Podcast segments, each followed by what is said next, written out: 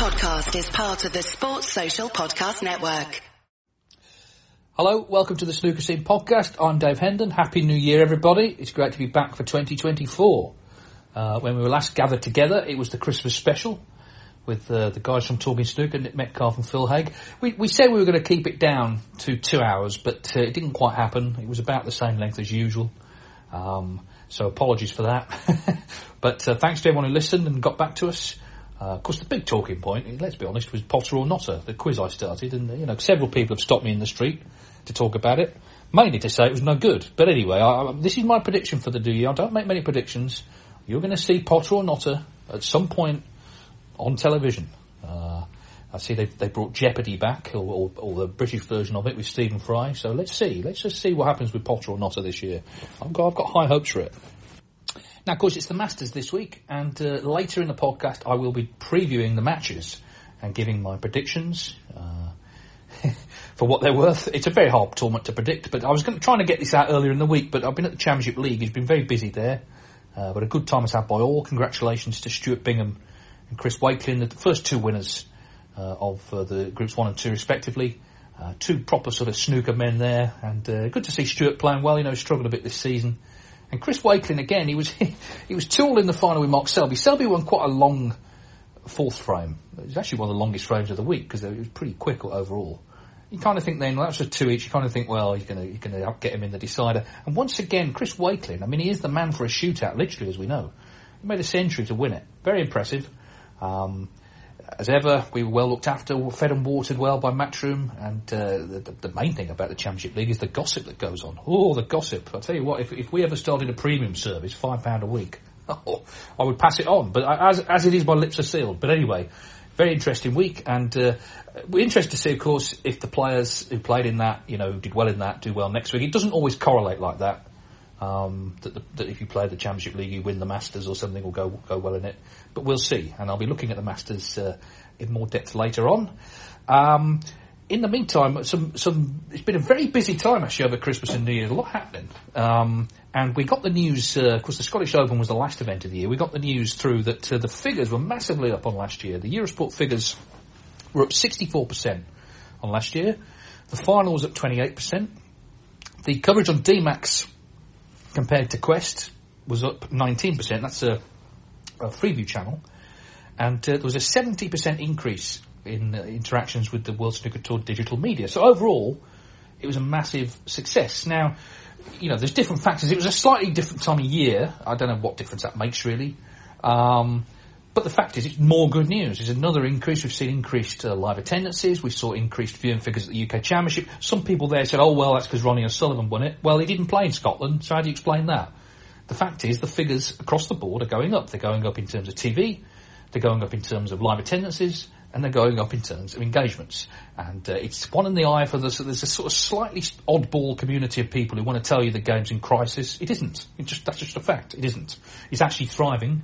Are doing really well. We've seen recently, and it's a similar sport, darts had their big week at Alexandra Palace. Of course, Luke Littler was the big story there. A 16-year-old got to the final, 4-2 up in the final. Sensational, really. I mean, he lost in the end, but what a story. And they had huge figures and huge interest, and it went mainstream. It was on the front pages of newspapers. He was on lots of mainstream TV shows. Fantastic for them. But I would warn against people saying, well, this has changed darts forever. Most likely it hasn't. Because how many of the people who watched that final are going to watch the next event? How many of the chief sports writers who went to cover it and have written pieces about it are going to report the next event? What will happen is it will go back to what it was before, which is a very popular participation and attendance sport that does really well on TV. And snooker's the same. We would love, of course, our breakout moment. To an extent, Ronnie at the UK, you know... certainly brought more attention to it, but the dart story was incredible. It just shows you, if people have got something to hang on to, sort of a hook and something new, then they will. But it was interesting, on the D-Max figures, because that's a Freeview channel, so if you don't have Eurosport or Discovery Plus, if you've got a telly in Britain, this is a British thing again, I know, but if you've got a telly, you could have watched it for free, the whole final, and the semis and action during the week on Freeview.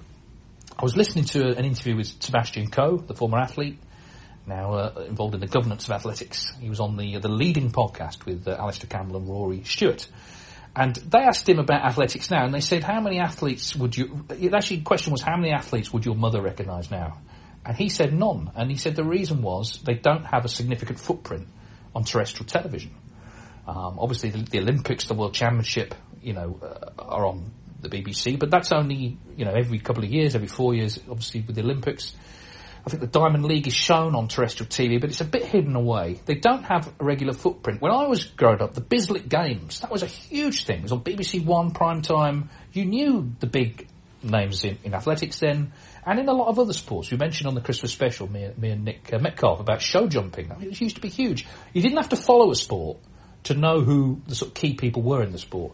But now, oddly enough, the TV coverage is much better because somewhere you'll be able to watch pretty much anything. But you have to go look for it, and it all becomes a bit niche, and you don't sort of stumble across stuff.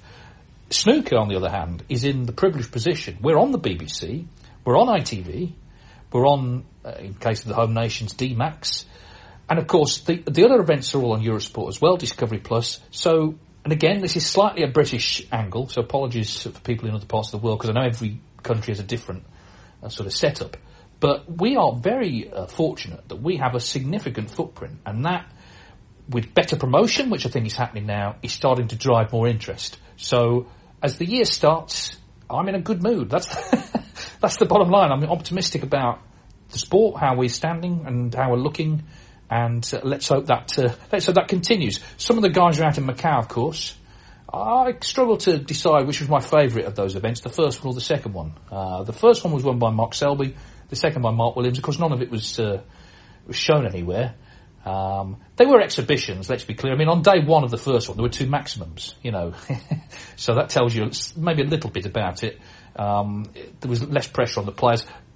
I spoke to a couple of the players who went out there, who were playing in the Championship League, and they actually said the same thing, which is they enjoyed the trip, but they were just really well looked after. They were made to feel special. And who doesn't want to be made to feel special?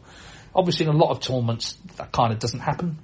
But they were pampered, they put up in nice hotels, they took their families out for Christmas, all enjoyed it. And snooker was a little bit secondary, I think. But they went out there, and good luck to them. Why not? They got well paid, no problem with that at all. Obviously, there was a bit of a kerfuffle initially about one of them clashing with the Northern Ireland Open. That was resolved.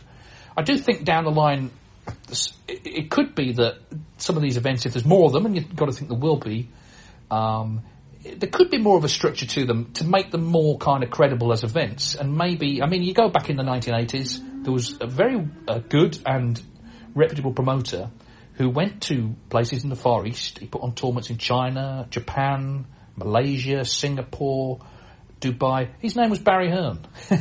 And he would clash with the WPBSA administration at the time because they kind of didn't like, the threat of, he's putting on these events, they might clash with ours. The wheel has turned a little bit there, hasn't it? And eventually an accommodation was made, and I think it could be here. And I think you could even have a sort of... I mean, obviously, a lot of these events are only for the top players, we know that. But there could be some sort of, call it a World Series, call it whatever you want, that sort of joins them up. There could be an Order of Merit or something that makes them, I guess, a bit more credible. It'd be great to have TV coverage, obviously, if an accommodation could be found between these independent promoters and World Snooker Tour. That's, to come down the line. But if there's going to be more of them, it'd be nice if they, A, we could watch them, that'd be good, and B, if they were sort of seen to be more meaningful, because all we really got were a few pictures. There was, one of the players told me that there was sort of, they were told about, okay, well, be careful, your sort of social media posting and all that. I'm not sure that's anyone's business, what they put on there, frankly. I don't see any problem with them putting stuff up. I don't know about that, because I actually saw a lot of pictures from players, so I'm not actually convinced that was even a thing. But anyway, the tournaments went on, people enjoyed it, and the two marks were the winners. And feeding into that, there's going to be discussion, I think, about coming up about the players' contracts. There are players grumbling and not happy about some of the clauses in it. But grumbling only gets you so far. I said initially when the sort of Macau 5 story came out that the players, if they want the contracts changed, have to actually be serious about it, have to come up with proposals and present them. And now it seems that's going to happen because Matt Selt, as I said, an unlikely politician, but he is on the new WPBSA Players Board. And he's done an interview with Phil Haig on Metro Online. Very interesting. And I don't think Matt would mind me saying that I actually spoke to him off the record at Leicester last week, and everything he told Phil, he told me in private. So there's no sort of hidden agenda. What he said on the record is exactly what he's saying off the record, and that is what he's trying to do is sort of get rid of the apathy in the game amongst players, the idea that we can't change anything. His argument is, well, actually, if we put together proposals and put them to World Snooker Tour, maybe we can change things, and I think that's perfectly reasonable. The player's contract is one thing. He's talking about sort of the ranking system, the sort of tier, going back to a tier draw, all of that stuff. And what he wants to do is get together with World Snooker Tour in a room and discuss it all. And I think that's perfectly reasonable. I think that's where it should be discussed, rather than in the press or on social media. I'm sure World Snooker will be amenable to that, and hopefully there'll be discussions. The players won't get everything they want, but they may get some things. What they will get, though, I think, is a little bit of a dose of reality, because they talk about constantly what they want, but they might also want to ask what the commercial partners in the sport want, the broadcasters, the sponsors, and, my further extension, the ticket buying public, because they're the three constituencies that put money into the sport. They pay for the sport, so they have to be happy. If they, what system do they want? Well, you know, what ranking system do they want? They have to be consulted. I'm not saying players don't as well, but you know, it's not all about what the players want. Clearly, I heard on Nick and Phil's podcast, the one they've done since the well, actually, it's this week, I think, or it might have been the one after the Christmas special. Anyway, there was an email there from someone saying, oh, the game shouldn't be run by Matchroom, it should be run by the players with the board of directors. No, it should not. That's how it used to be run. That's exactly how it used to be run, and it was not any good, because the wrong people ended up running the sport, often through sort of grace and favour and proxy votes and EGMs and all that stuff. There were some good people as well, don't get me wrong, but the system left them vulnerable to being voted off every year, or sometimes at EGMs every 6 months. It didn't work. It didn't work. The system we have now is much better. Obviously, there has to be proper scrutiny of what World Snooker Tour are doing, and there is. But going back to that, no thanks. And the players have a role to play, but you know, if players were left to purely make decisions based on playing matters instead of commercial matters, the game would not be doing as well as it is. Looking forward, I think we're going to see a couple of announcements. I mean, Barry Hearn's been talking for a long time about Saudi Arabia. It seems that that's quite likely to happen this year. So next season, it looks like we'll possibly be going there. There's talk of another event in China. It's talk at the moment. We haven't had any announcements, but hopefully, you know, the calendar will start to fill up a bit. And that's what we want. But good luck to Matt Selt, the guys there, and let's hope that a little bit of peace and sort of common sense can come to bear. As I say, they're not going to get everything they want. But if they go about things the right way, then I'm sure World Snooker Tour would be more kind of amenable to sitting down and actually discussing it like adults, which is what we want, isn't it? Other good news over the Christmas period, Hazel Irvine, the BBC presenter, has been made an MBE in the New Year's Honours list. I'll say this about Hazel. She's not only one of the best sports broadcasters in Britain, she's one of the best broadcasters, full stop. She's worked very hard, and she continues to work hard on everything she does. She's always brilliant at the Olympics and those multi-sport events where you have to shift from one sport to another and kind of become an expert on them all. And she is incredibly good at passing on information and imparting knowledge. Brilliant with everyone she works with. You won't hear a bad word about her. And I was delighted to see that she got that. And it made me think of something, really, it only occurred to me recently, but if we go back to the 2022 World Championship, obviously Ronnie O'Sullivan winning the 7th world title, that hug he had with Judd Trump and the sheer emotion that poured out of him, the tears, Hazel did something very classy there that I'm not sure most people would have done, including myself, actually. She didn't ask Ronnie or Judd about what had been said in that conversation. She recognised that it was actually private. Now, obviously, subsequently, because they were mic'd up, or Ronnie was, it has come out in the documentary. That's fine, okay? But at that moment, the easy thing would have been to press them. What did he say to you? What did you say to each other? She didn't do that. She recognised Ronnie was emotional. She recognised that was a moment between them, and she left it alone. And I think that really sums up what a classy operator she is. So congratulations to Hazel. Obviously, she'll be on duty this week for the BBC. And also congratulations to Kelly Fisher, who's also been made an MBE. Now, Kelly was a former women's world champion. She came sort of just after her namesake, Alison Fisher, and was really the dominant force in between that era and the era of Rhian Evans. So Kelly won 7 world titles at snooker, and then because the women's game wasn't sort of faring so well, she moved on to the pool circuit. American pool circuit, where she still plays now. She's been very successful there, won a lot of titles there.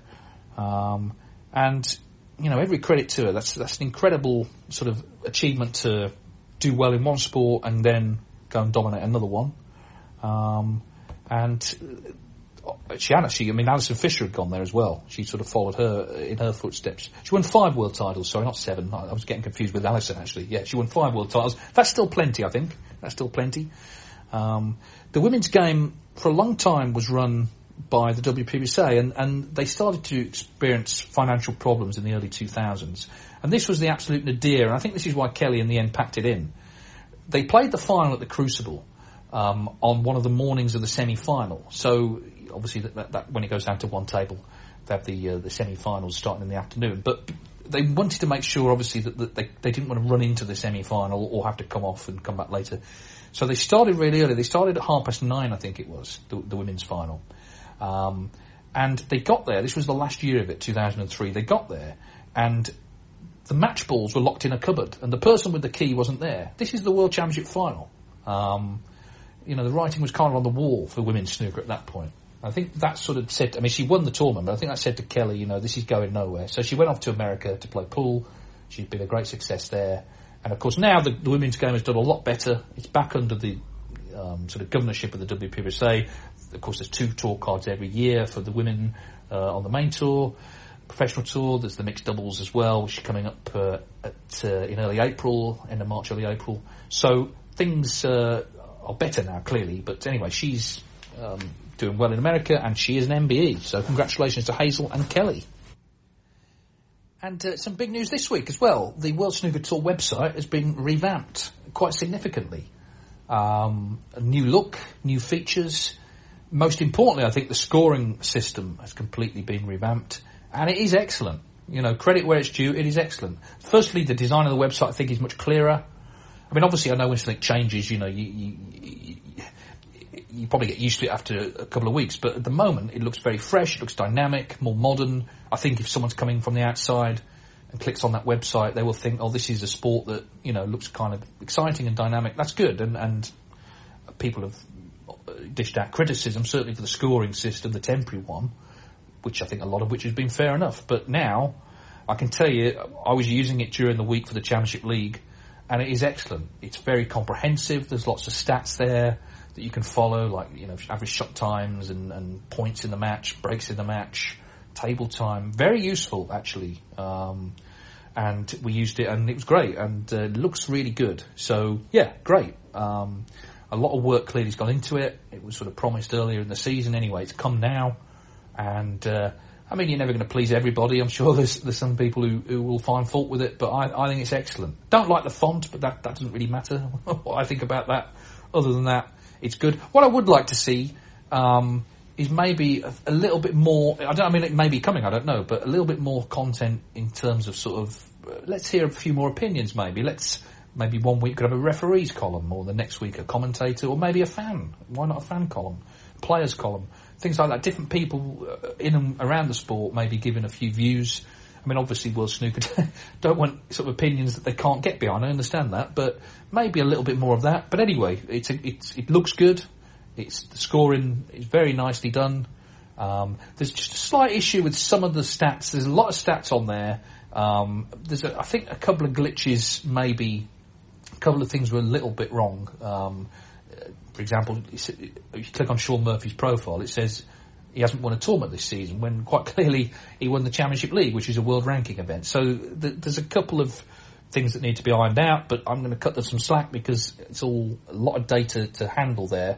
So I'm sure it'll be ironed out in due course. But anyway, the headline is that it's good, it looks good, and I look forward to using it. And as I say, having used it this week at the Championship League, the live scoring is superb. I mean, that was the main issue I think people had. It was very trying. I was speaking to a player last week who said he stopped going on there because it was so bad. But now I'm sure he'll be back on because it looks good. That's it. It looks good. And well done to all involved. We also had, just after Christmas, the 900, the seniors event at Epsom. And that was live on Channel 5, another terrestrial channel. And that did really well on there, I understand. So that was won by Stephen Hendry, who beat Jimmy White in the final. Jimmy Mr. Black off the spot. I mean, the years fell away, 30 years fell away, for those who remember the 1994 final. Although Jimmy did have a chance after that. Hendry flew to yellow, didn't apologise. But yeah, it was good fun. I didn't see all of it, I have to be honest. I saw the first hour and the last hour. In between, I was at the cinema. Not that anyone cares about that. But I enjoyed what I saw. Very professional production. It looked really good. Again, the look of things matters, and it looked really good. Then there was a nice setup there with the tables around the table, people having a dinner and a drink. They did that years ago. Joe Johnson and his business partner organised, when the World Seniors Championship came back, organised it and in Bradford, and they had the same setup. And it's very convivial because, of course, you can enjoy a drink and people didn't mind a bit of chat, but you can also watch the snooker. I think it was kind of aimed at a corporate audience, which is fair enough. And yeah, I'm sure it'll be coming back because it did well and it was well supported. What was interesting, though, I mean, the 900, if you haven't seen it, it's 900 seconds, so it's 15 minutes. And from what I could see, there weren't many sort of matches that came down to the last few seconds. That just shows you how good these guys still are, the fact that they can, get these frames won in that time. Of course, the rules are slightly different. It's ball in hand after a foul, which I think makes a big difference. A bit harsh at times. I mean, I saw Joe Johnson... he miscued on one shot. I think he was on a brown, which is bad enough. But then he went in off in the same shot. Now, the miscue wasn't a foul, but obviously the in-off was. And I can't remember who was playing, maybe Ken Doherty. He had ball in hand. But anyway, we have had an email about the 900, actually, so we'll get into that section of the show. I say that, I'm just looking for... Oh, we are. Nothing changes, does it? Here we go. Keith has written in. He says, Happy New Year. I enjoyed the 900 on Channel 5. I've never seen this format before. It's so much better than the shootout. Can we kill off the shootout format and just use the 900, I wonder? It was interesting that almost all the frames finished comfortably within the time limit anyway, without feeling rushed. Obviously, a few issues, such as ball in hand being too much of a penalty and often deciding the frame. Could we have a free hit rule so that you have to hit the white to your chosen area of the table rather than just placing it there? It would at least require some skill and avoid the Taylor-Hendry situation. Now, I didn't see that, but I believe Dennis picked the white up at one point, which was obviously a foul. I think he thought it had stopped running. Excuse me. Anyway, he says, Keith continues, also the whole thing about having to hit a cushion, I can see that that's to avoid stalemates, but it seems like overkill. Perhaps if 2 or 3 consecutive shots do not reach a cushion, the next one must. I still think there's a place for a normal one-frame tournament without any rule changes, pot black style. But it was good to see another channel showing snooker in any form. Thank you, Keith. Yeah, I agree with that last point. It was good to see, obviously, snooker on Channel 5 and, the team there, Rachel and Neil and Rianne, all did a fine job. I mean, you say it's better than the shootout. Obviously, it borrows heavily from the shootout. I don't think there's any doubt about that. The ball in hand, the hit in the cushion and so on. And also, this is a format that's, independently promoted, so there's no prospect of it being, of it replacing the shootout. But anyway, I'm glad you enjoyed it. We've had some feedback as well from the Scottish Open, obviously before Christmas, people who've attended, so it's always good to hear what people think who attended. And we start with Colin Johnston, who went along. So Colin writes, as others have done in the past, I thought I would provide some feedback on attending a recent tournament, namely the Scottish Open in Edinburgh. Being lucky enough to live on the outskirts of Edinburgh, I attended the Scottish Open twice, on the Tuesday and the evening session. On the Tuesday and the evening session of the final. I felt that the general attendance was a bit up and down, with busy days and less busy days. I wonder if the Scottish Open suffers a little bit, with it being so close to Christmas, with people having other priorities, plus hotels in Edinburgh are quite pricey leading up to Christmas. However, our city is one of the best UK cities to visit at this time of year, with terrific bars and restaurants, so I hope that others might travel up for next year's event. Well, just on that, Colin, I mean, I made the point, I've made it a couple of times now, that attendances were up and down. Overall, they were good, and they were great on day one, and they were really good the last 3 days. The Tuesday, Wednesday, Thursday, they weren't so good, and the point I made was the order of play was not sufficiently advertised. And therefore, if you were a Judd Trump fan, you didn't know unless you sort of crawl in the web when he was playing, and that might have made a difference to people. So, I've repeated that, but I think that was an issue. Anyway, Colin continues. Having been to Sheffield in April a few times, the Crucible, it isn't, but although it's a sports centre, it's a very impressive sports centre and recently upgraded. I was lucky enough to have a front row seat for the evening session of the final. The seats were very comfortable, I thought. In fact, to maybe bring some additional culture to the pod, I like the way you say additional coach, as if there was any to start with. Anyway, I was at Edinburgh's Usher Hall the night after the snooker to see the classical violinist Nicola Benedetti. A beautiful venue, but the seats are terrible compared to Meadowbank. Now, you see, I passed over that, the violinist. You know, I could make a joke about people being on the fiddle and all that, but I've not done it. Oh, yes, we'll continue. He says, the top seeds dropped away pretty early in the week, but I don't think this detracted from the entertainment at all. In fact, I thought the final was very intriguing, with great backstories of the reigning champion going for a second win, plus the very likeable Nopon in his first final, especially given his emotion after his semi-final win. I didn't see a merchandise stand at all, and although there were plenty of restaurants nearby, there was one burger van outside the venue and a snack counter inside. Could maybe be more and better options. Edinburgh has a very vibrant street food scene and many trendy food trucks. Thought that maybe one or two of them could have been close by. One question, I'm not sure if you commentated on the match. I was in the venue to watch the John Higgins He-Yu Kwang match. It seemed to me a turning point in frame 2 or 3 was a strange shot by her on the blue to the middle pocket. I can only assume it was a miscue, as it missed by so much. It didn't sound like a miscue in the venue. Let's just say it looked like a bum note, not something I experienced at the Usher Hall the following night. Did you see it, and can you clear this up for me? I'm looking forward to attending next year's Scottish Open and, of course, seeing Gary Wilson in the final again. Well, yes, indeed, Gary, of course, successful twice there, 2 years running there. I mean, overall, you seem to enjoy it, and, yeah, you seem to... the seats were good, and that's nice to hear, because we don't always hear that, but from according to Colin... The seats were good. I didn't actually commentate on the Higgins match, and it seems so long ago now, I literally cannot remember the shot or whether I even saw it at the time. I know that's not very helpful, Colin, but thanks for writing in. We also had Jennifer Best, who has also attended. Jennifer writes, "Hi Dave, Happy New Year. Hope you enjoyed a well-earned break." I did, Jennifer, thank you. She says, "I know this is so last year, but I have a couple of points on the Scottish Open. Firstly, on the issue of attendance, I'm wondering why tickets weren't available specifically for the morning-afternoon sessions earlier in the week. I bought the early bird offer for the whole of the opening day, which is without a doubt excellent value, with the intention of buying a ticket for either Tuesday or Wednesday near the time. However, my plans were totally scuppered by the after effects of COVID, and I missed the opening day. I was determined to attend at some stage, so bought a ticket for the Wednesday. The only options were either an all-day or an evening ticket. There was no way I was fit for either the whole day or a late night, so I bought the all-day ticket knowing I would skip the evening session. I ended up feeling short-changed on two counts. A, having to pay for an all-day ticket, and B, the juicier matches were scheduled for the evening session. I appreciate my experience is very specific, but there are many reasons people might only want to attend during the day, especially in the run-up to Christmas. As you've said yourself, one of the good things about having the tournament in Edinburgh is there are other things to do.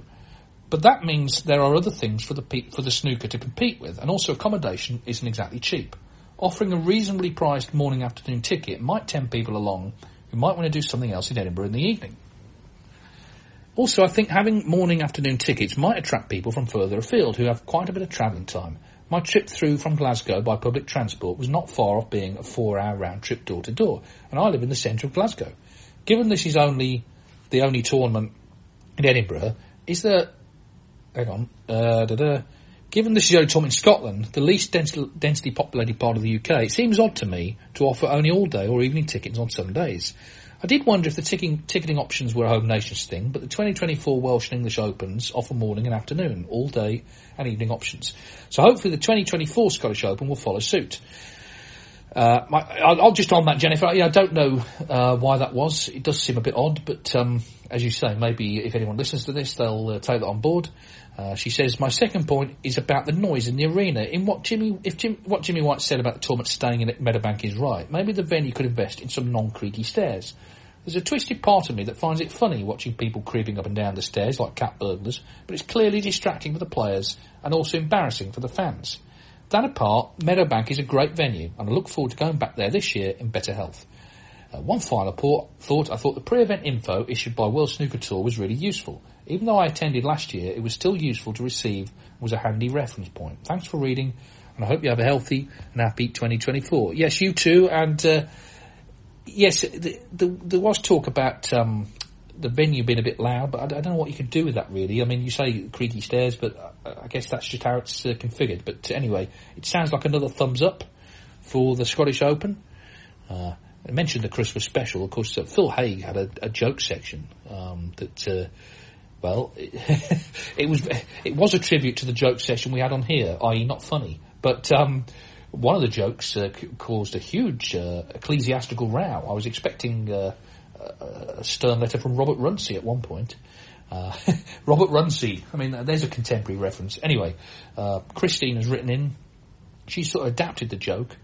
Why did Pontius Pilate fail his snooker referee exam? He let the crowd decide if it was a free ball. Well, that's quite a clever theological joke there. Thank you, Christine. Anyway, we continue.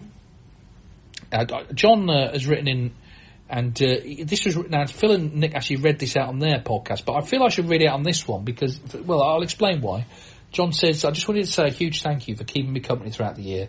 I get so much pleasure from listening to your two podcasts, and they complement each other so well. I especially enjoy the in-depth tournament analysis that Nick and Phil provide, alongside Dave's opinions, positivity, and encouragement for viewers to write in and share their views, which always get read out. When both podcasts popped up to listen to, I was torn and didn't know which channel to listen to. So now I've listened to the show twice, one on each channel, so you both get a listening figure. It was 6 hours of pure joy. Long live snooker. Well, thank you, John. And I thought I should read that out as well, because as you've listened to it twice, I think it's only fair your email gets read out twice. 6 hours of that, my word. Now then, of course, the Masters coming up. And Matt Tresco, the great Matt Tresco, has written in, because he is the author of the Masters Almanac. And I'm going to put a link to this in what we rather grandly call the show notes. So you can click on it, hopefully, through there. All sorts of things in there. I think he's been going for 3 years now, this. He's got a couple of new sections, he says. He's got champions who've lost their first match in the defence of the title. In recent years, a high number of defending champions have fallen at the first hurdle. It's happened 10 times in the last 19 tournaments. Will Judd Trump fare better this year? And he's also got frequencies of 30-plus, 50-plus, 70-plus and century breaks for each player and the tournament down the years. He says, as you'd expect, the number of high breaks has increased over time. Only around half of the frames played in 1975, 51%, contained a 30 break, and there were no centuries. Last year, over a fifth of the frames, 21.9%, had a century. I always think with this, and Chris Downer, of course, the Crucible Almanac as well. It's that first day when you start. It's all very well updating it, okay, and that takes time, but that first day when you... That must have been pretty forbidding, typing that first thing out, 1975, the first results. But he's done it, and of course the question is now, will someone complete the Triple Crown?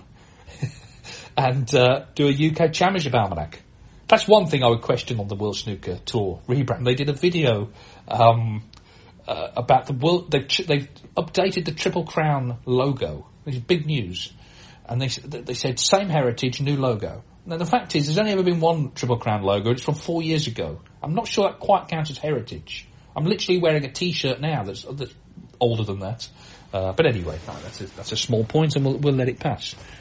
Kerry Richard writes in, I feel I should know the answer to this, but are the early rounds at the Crucible the only occasion on tour when players are seated next to each other as opposed to opposite each other? Well, Kerry, yes, I think it is, and it's pretty awkward. I was talking to Mark Selby about this, actually, in the week, and just chatting about it, and he made the point that, I mean, Mark will talk to anyone, but equally he understands not everyone wants to chat. And it can be a bit awkward because obviously the position in the match might dictate it. You know, if you're getting sort of hammered, maybe you don't want to talk to the other guy. Equally, if it's close and it's tense, maybe you don't want to talk to them. But they're very close together. I saw the footage. This is interesting. And people make a lot of fuss about the fifth housemate on The Young Ones. There's another contemporary reference from 40 years ago. But there's footage online. Check out Bill Werbeneck against David Taylor. It's on YouTube. 1983, now this was the session where, or certainly the match, where Cliff Thorburn made the maximum against Terry Griffiths. But there's two things about this that struck me. There's Bill Werbeneck's making a break, and there's no sign at all of David Taylor. And I'm thinking he must be stood, maybe by the press seats, on the black spot end of the table. But then it occurs to me his chair isn't in the corner either. He must have moved his chair, David Taylor, to the other end of the arena. I've never seen that before, but also this is the absolute sensation. Again, I mean, this, you know, I feel like I should start charging for this, but anyway, if you look at the footage, okay, there's a very small table between the balk cushion and the audience, so that sort of space, you know, for the players, there's a small table. Why? Why is that there? Never seen that there in any other match. Again, has it been moved there? You know, these are the things that need to be investigated. There's a small table that's been moved close to the audience. There's nothing on it. What's it doing there? Oh, this, you know, there could be a podcast series about this. Speaking of which, WPBSA are going to be doing a podcast. Matt Hewitt announced this week. Michael McMullen, who used to be on this podcast. Some people say I discovered him. It's not for me to say. But on sort of historic moments in the sport. Now, if you think this is niche, my advice is listen to that. That will be niche. Those two are the Lennon and McCartney of niche, I can assure you. So that will be well worth listening to. I'm not sure when the first episode's out, but I will be subscribing. It's good to have another podcast. And sounds like, again, it's going to be sort of distinct. So I look forward to that. Gianni writes from Greece. Hello, David. I love your podcast. It's the best. Well, thank you, Gianni. What do you think of the tiered system? In my opinion, I think it's the right thing to do, and it's fair for all players from the lower ranks to the top. World Snooker Tour must do more to find sponsors in big countries like the US, France, Spain, Italy to put on a tournament. I know it's easier said than done, but WST must target at big markets like those countries to make the sport even bigger. I can't wait for the Masters, and like I always say, come on, Ronnie. Well, Gianni, of course, Ronnie's got some Italian roots, hasn't he? Although you're from Greece. so that doesn't quite work. You mentioned Italy in passing there. Yes, Gianni, well, I mean, obviously, I'm sure World Snooker Tour would love to put tournaments on there, but it's not so easy to click your fingers and get sponsors. And these tournaments, you know, they cost a lot of money. I've said it before, they cost a lot of money to put on, and ultimately that will decide it. In terms of the tiered system, I mean, this is coming round again. My view on that is, I think actually it'd be good to have a mix of formats. I think the flat draw format works well in, for example, the Home Nations tournaments, obviously the shootout. But there's an argument in some of the other events to go to the tiered system. The advantage of the tiered system is that players starting out cannot draw in round one Ronnie O'Sullivan or Judd Trump or Neil Robertson or Mark Selby or Karen Wilson or Ding Junhui, all the big hitters basically. They can't draw them. They're going to be playing players around their standard, and they get a chance to improve that way. And also, because it's tiered, certain players after round one are going to be guaranteed prize money, whereas at the moment they're not guaranteed anything unless they win a match. So that's the advantage of it. There seems to be a general shift back towards that in the game. But as I said earlier, there are other people other than the players who will have a say in that. And they're the people that put the money into the sport, the broadcasters, the sponsors, the people who buy the tickets. So all that has to be balanced. I think the ranking system as well, obviously, is a sticking point because it's the money-based system. As I said earlier, you know, Matt Selt and the Players Board want to discuss all this, and we'll see what comes out in the wash. I've got nothing against the tiered system. I thought it worked perfectly well. But maybe we don't need it for every tournament. Maybe there could be a mix, and you know that might keep everybody happy. Yeah, I think keeping everybody happy in the snooker world is asking a lot, but certainly these things are worth discussing. Now, as far as I can see, that's it for emails. Again, apologies if I missed any out, but we didn't have many over the Christmas period. But why should we? You know, people have got better things to do. But we're now back into the sort of meat of the season. This is the halfway point. You're going to start hearing a lot about the Crucible and the World Championship coming up. But there's a lot of big tournaments before then. The Players Series, of course, the World Grand Prix, the first event of that, starting at the end of January. And the German Masters and, you know, the Welsh Open, all that stuff coming up. And, of course, World Open in China as well. And I have to say, and maybe it's just the giddiness of getting back to it, but I do feel good about things as we start the new year. There's going to be a lot of challenges, as there always are, but we're in a pretty good place right now, and I think we're going to be reminded of that this week at a certain tournament at Alexandra Palace. So let's look at the matches, and they're all very interesting. I'm going to go through in the order of play day by day. So Sunday afternoon, the Masters starts with Luca Purcell against Jack Lazowski. What a mouth-watering match this is. A few people were asking me at the Championship League last week why the defending champion, Judd Trump, isn't on the first afternoon. That's never been a hard and fast rule at the Masters. In recent years, it's happened more often than not, but it's not laid down in stone like it is at the World Championship. You know, at the Crucible, that first morning, 10 o'clock, the defending champion's going to walk out. It's never been the case at the Masters. I think Trump v Karen Wilson would have been a really good one to launch it. But there's different things to consider. And one of them, honestly, is just the broadcast schedule. The BBC have got Ski Sunday at 5:15. Now, I'm sure they're looking at Purcell Lazowski and thinking, even if he goes the distance, it'll be done by then, so the schedule won't be affected. And things like that, perfectly reasonable things to take into account. The other thing is, Luca Purcell's the world champion. And I don't think anyone... I mean, this is a match you're not going to say, well, I'm looking forward to the Masters, but I'm not going to watch that one. You'll be watching that one because it's just an entertaining contest. Two free-flowing players are like to attack. I don't think... Here's the thing. There won't be... It won't be a safety-dominated match, but the safety that is played will be important because they both like to go for long balls. So obviously you're looking to not leave chances. So actually, in some ways, the tactical play could be the key thing about that match. Not many meetings to go on between them. 2-1 to Jack on the head-to-head. Purcell beat him in the Players' Championship last year. Just on the head-to-heads, by the way, that you'll see on the TV, there are some shorter matches filtered out. Matches that are best of five or below are filtered out, and the reason for that is that it's considered that they're too short a distance to count, and also something like the Championship League, you can literally, that's been going so long, that tournament, you could have played someone 20 times in it, and it just completely skews the head-to-head. It's not a fair reflection on the overall sort of proper meetings between them.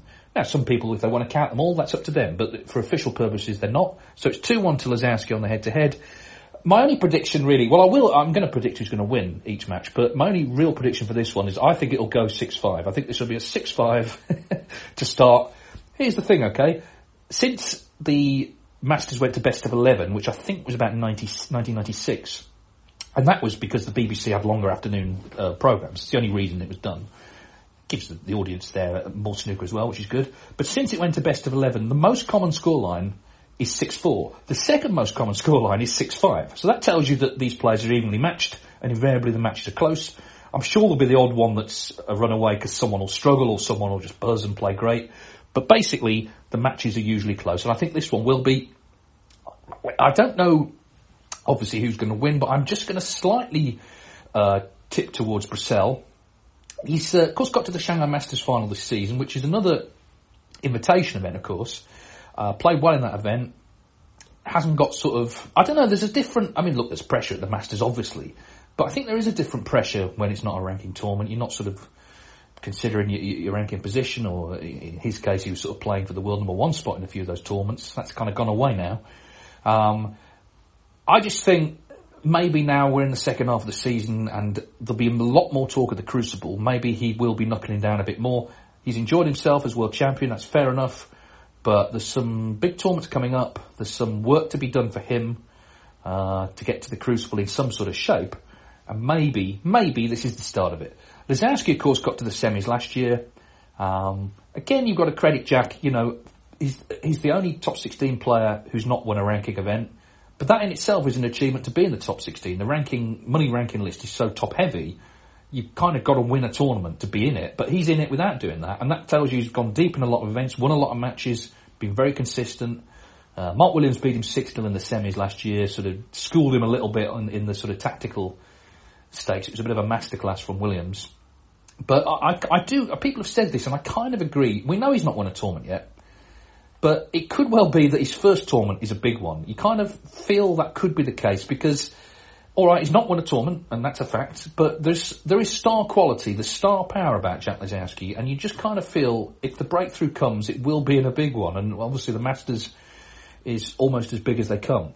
So, all that said, I'm just going for Purcell, but that's one of those where, I mean, I'm not a gambler anyway, but if I was, I think I'd be leaving that one alone. It's a very tough one to call. Not much sort of Masters pedigree to go on for either of them, other than that semi-final for Jack.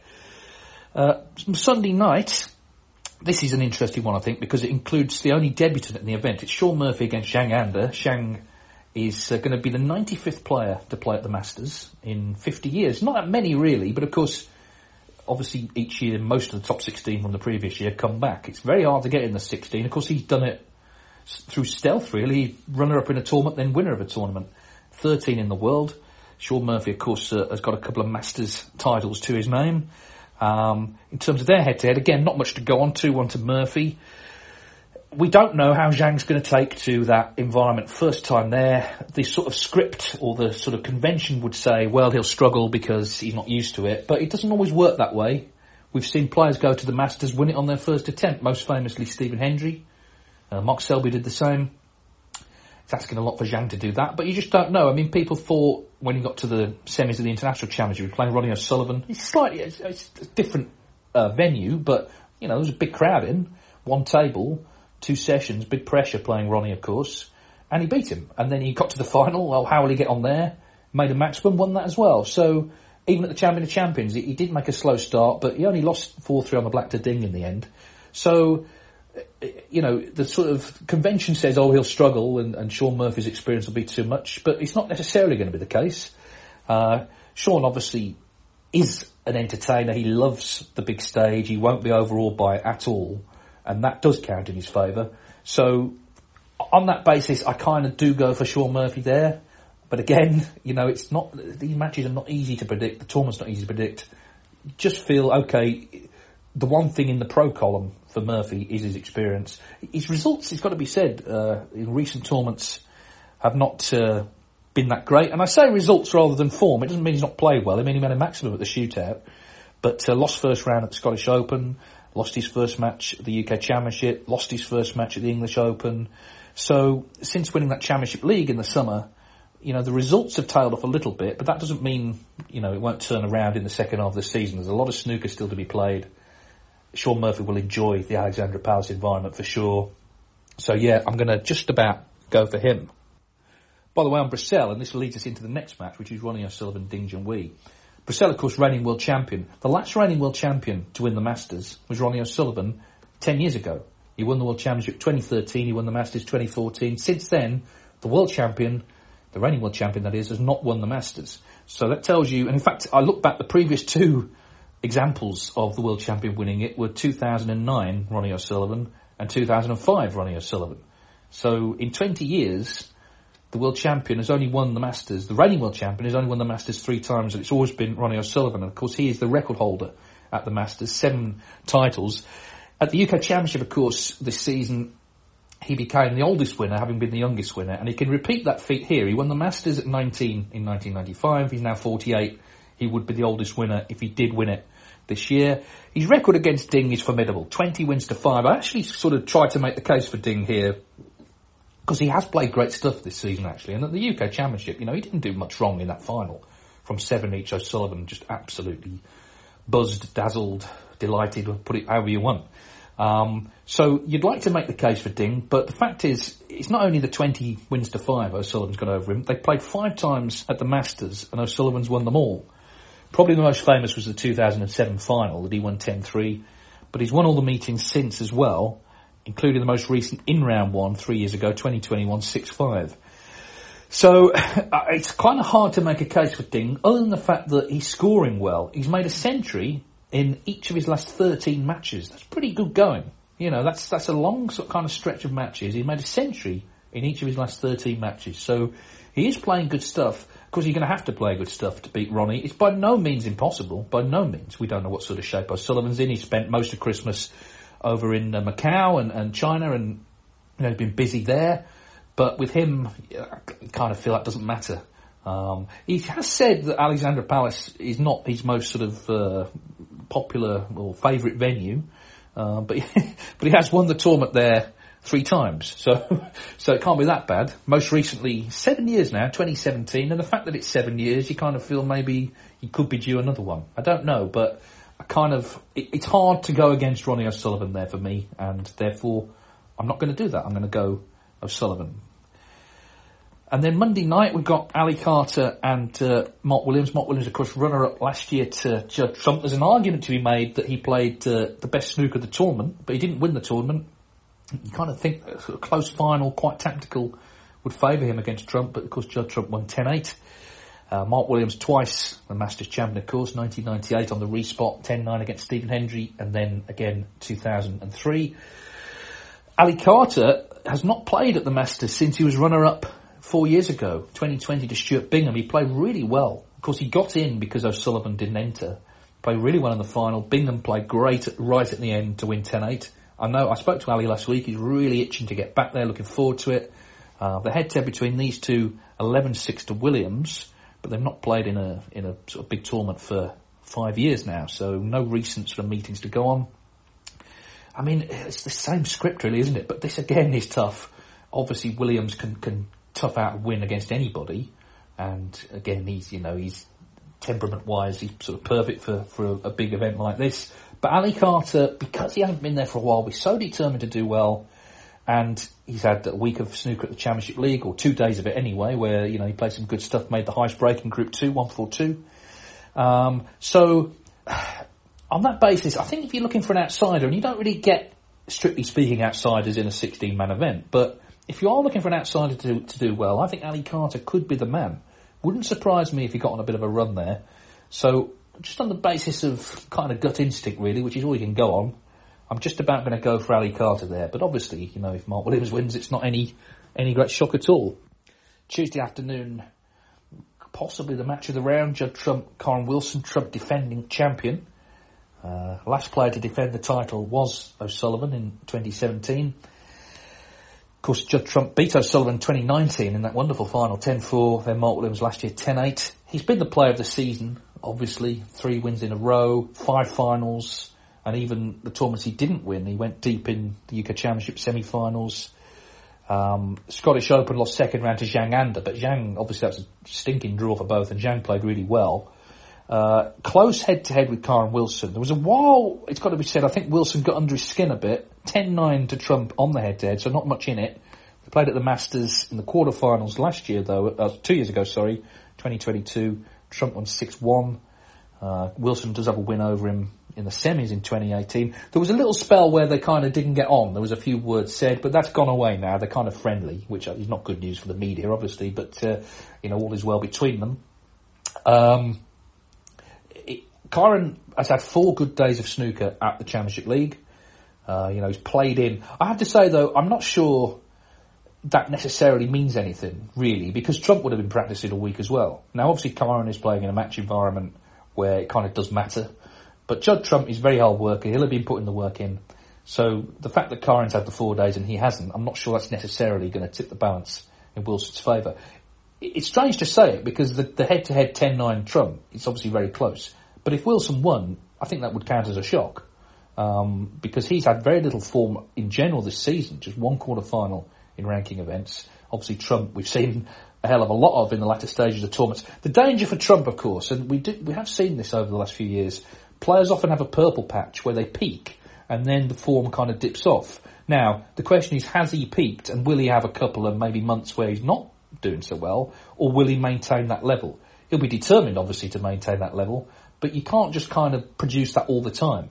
So it's not an absolute guaranteed win at all. I know a lot of people fancying Trump for the title, but, that's a tough match. Karen Wilson, they call him the Warrior, very determined, dogged competitor. He could cause a lot of problems.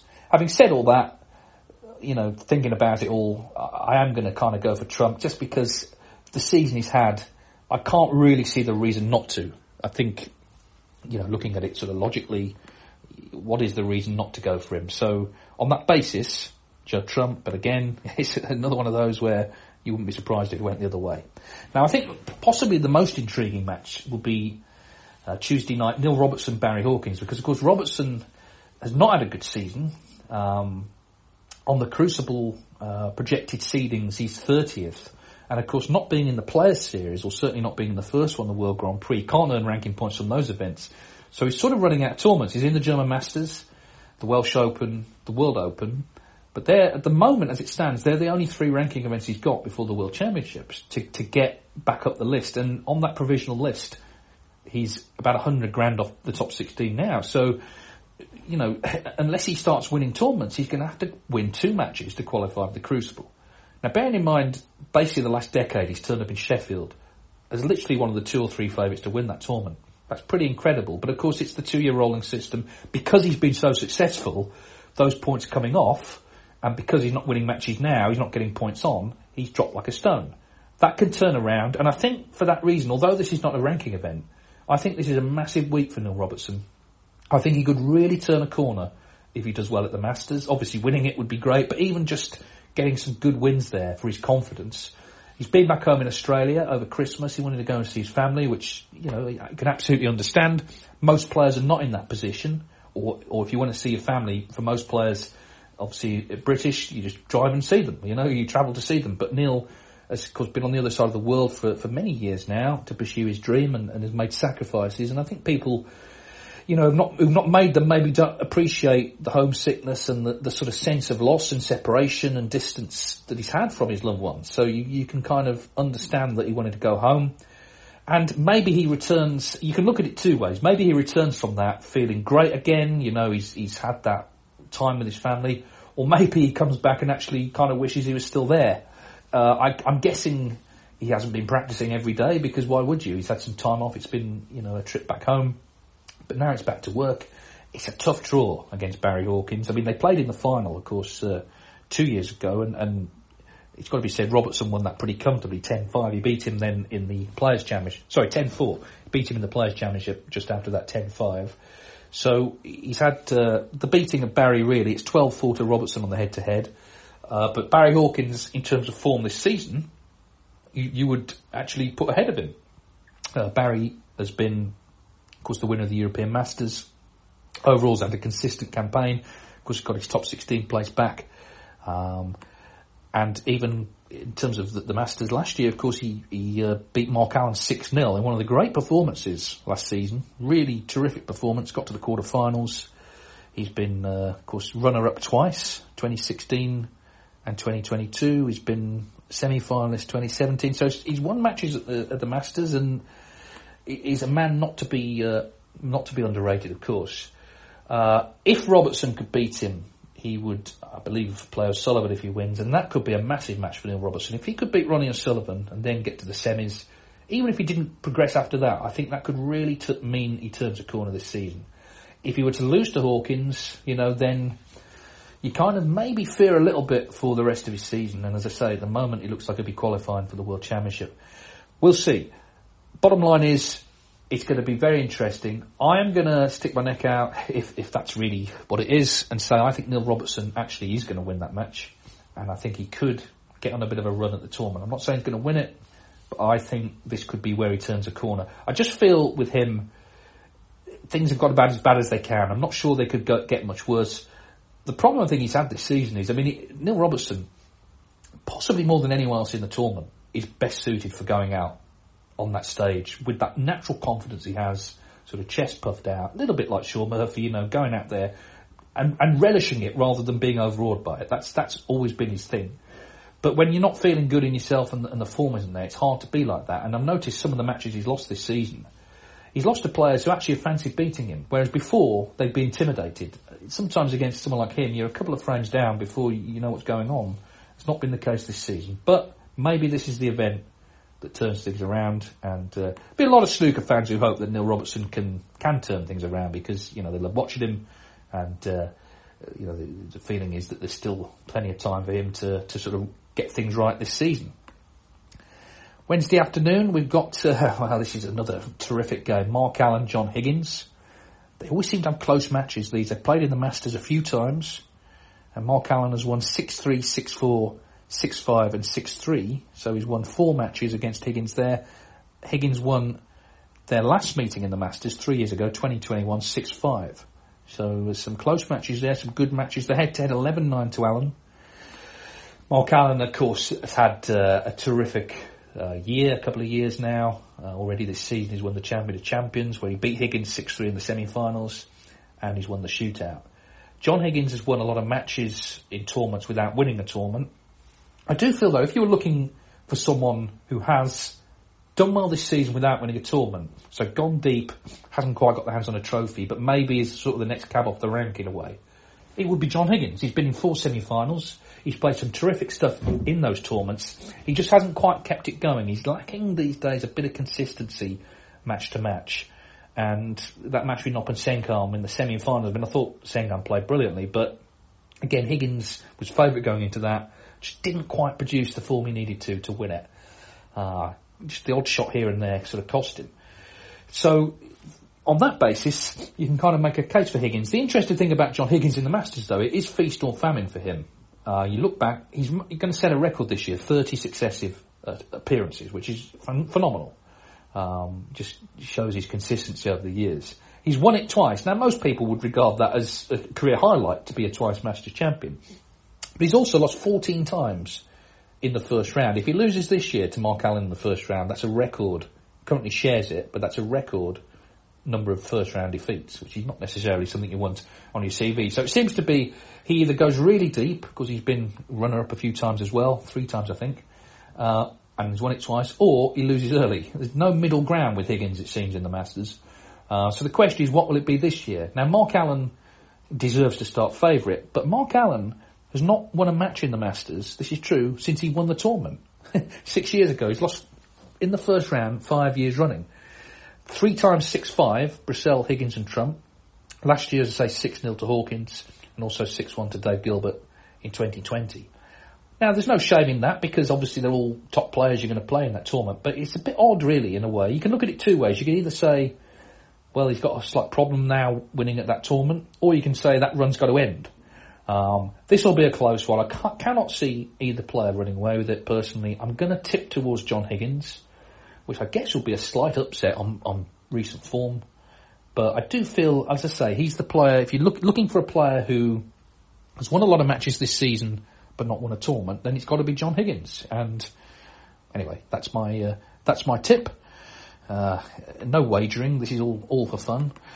And finally, Mark Selby and Robert Milkins. This is the Wednesday night match. Robert Milkins making his third appearance at the Masters. He's yet to win a match. He's yet to make a century. His highest break 94. He's had rotten draws. I mean, there are no easy draws at the Masters, but he's had Ronnie O'Sullivan, Neil Robertson, and now he's got Mark Selby. Mark Selby, who has beaten him, well, on the head-to-head 10-3.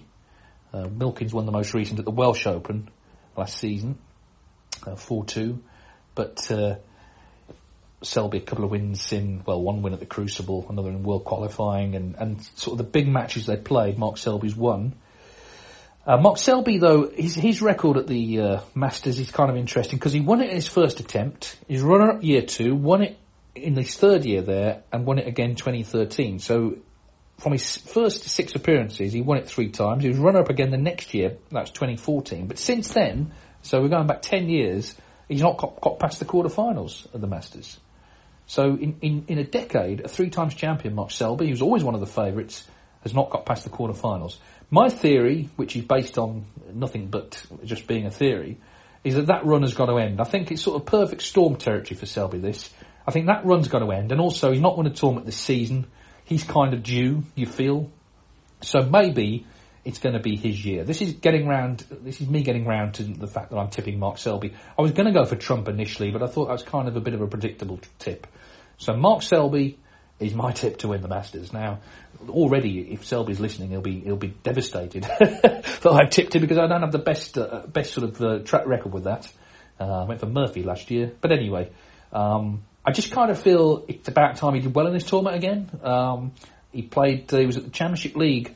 Played in Group 2 this week. He made 7 centuries in 2 days. And whatever anyone thinks about that tournament, that's phenomenal in, short matches against top players. 7 centuries in 2 days. That's playing just 8 matches, all best of 5s. So he's clearly, striking the ball well. And as I say, I just feel he's due a tournament and he's due a good performance in the Masters. So you put it all together, I think Mark Selby will not only beat Robert Milkins, I think he will win the tournament. I do feel, actually, if Milkins wins that match, that's actually quite an upset, because his form this season has not been good, and he's actually spoken about being disappointed with it. He didn't play well at the Championship League. He was in Group 1. He came bottom of the table. He only won 6 frames. I'm not saying that that's going to translate to this week at the Masters, but in general, Selby, just on pure form, is playing better. Of course, this season, Mark Selby himself has maybe had a few disappointing defeats. He lost his best run, obviously, was the British Open, got to the final there, lost 10-7 to Mark Williams. Anyway, that's how I see it. I'm sure everyone else will have their own opinions. It promises, of course, to be a great week. And what I plan to do now this is a little twist on the podcast format, what I plan to do is return during the tournament, only for short, 10 minutes here and there. So, a little preview of the quarterfinals on Thursday, semi-finals on Saturday, and then a preview of the final on Sunday. I will just give my thoughts and obviously look back on how I've done with predictions. So, look out for that in the feed. They'll only be short, you'll get through it. But in the meantime, obviously, enjoy the Masters. One thing I would say right now, though, and it will be a great show. They've sold every ticket, standard ticket, and I'm sure the VIP tickets will be snapped up as well. So it's going to look great. It's going to be great. But I would warn against this. There'll be people saying, oh, the World Championship should be there. This is so good, the World Championship should be there. No, it shouldn't, okay? And this is why, right? You will not get... One of the reasons you get the atmosphere there that you do is that people know they're going to see a match. They're going to see a match from start to finish, apart from the Sunday afternoon of the final, okay? You're not going to get that with the first session of three in a best of 25, right? You're not going to get that atmosphere there, and you're also not going to get it on a two-table setup. Right, so it's perfect for the Masters, that venue. One table, a result every session, barring the last day in the afternoon. So that's why it works. The Crucible works for a different reason. All this thing about moving because one tournament has done well, if it's doing well, leave the event there, okay? I'm guaranteed at some point this week someone will say, move the World Championship there. No, don't, because the Masters works there, so leave the Masters there. Okay, that's a little plea, just a little bit of perspective. Enjoy it; it'll be great. It's live on the BBC and Eurosport and Discovery Plus and other platforms around the world, including Matchroom Live. World Snooker Tour website will have the details of how to watch it. It's one of those tournaments, really, and just going down the list there. Every match is interesting. Every match you want to watch. People say, and I've said it many times, every match is like a final. It's not quite true, is it? Because finals are usually two sessions. These are one session matches, but they're all high quality, dripping in quality actually. Who's going to win? Well, I've gone for Selby, but you can make a case for any of them. Just enjoy it. And as I say, I'll be back later in the week to look at what's been happening, how things are going. But in the meantime, thanks for listening. You can email snookerscenepodcast@mail.com, snookerscenepodcast@mail.com. It's great to be back for the new year, and yeah, we're members of the Sports Social Network, all the rest of it, but it's great to be back, and we'll enjoy the Masters. But in the meantime, for the first time this year, it's goodbye-bye. Sports Social Podcast Network.